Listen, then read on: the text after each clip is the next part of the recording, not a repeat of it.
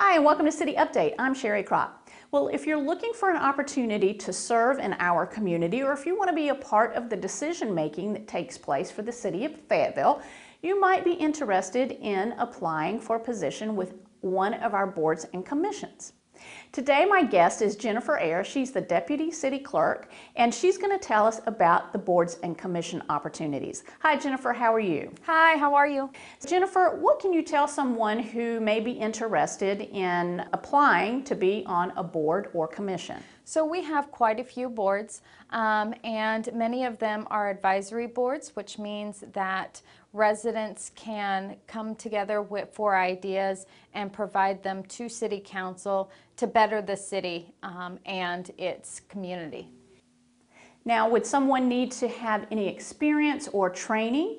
Well, it kind of depends on which board and commission it is. Like our um, airport commission, they have different requirements that they need, such as travel agents and things like that. But most of our boards are open to any residents over the age of 18 that live in the city. And great, I was going to ask that. So they do have to be a resident uh, within the city of Fayetteville. Mm, yes. And how long does a term last? Is that a six-month term? Is it a year term? Most of our boards are for two-year terms. There are some that are a little bit longer. Um, I think our longest is five years. And Jennifer, when you serve on a board or commission, is that um, volunteer or is it a paid opportunity? All of them except for one board is um, volunteer. We do have our PWC board um, and they are a paid board. So for anyone interested in being on a board or commission, how do they apply? So they need to apply by going to our city website. Once you see that, you're going to hover over City Council, and then there's going to be an option for boards and commissions. Once you click on that, you'll scroll halfway down, and there's going to be a red button that says Apply.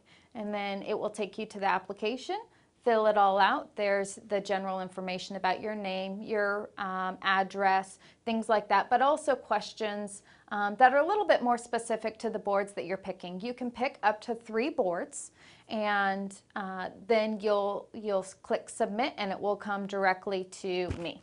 And I know right now you're going through an application period and I believe uh, that ends on January 31st. Is that correct? We do have an upcoming deadline, that's correct, um, January 31st will end the application uh, process for 20 of our boards.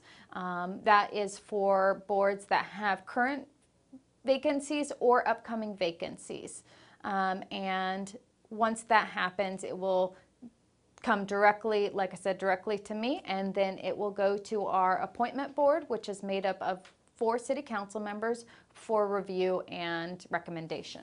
Well, thank you, Jennifer, for all of that important information. So if you think you would be interested in serving on one of the board or commissions with the City of Fayetteville, visit our webpage at fayettevillenc.gov.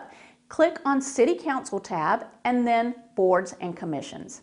Thank you for watching this City Update. We'll see you next time.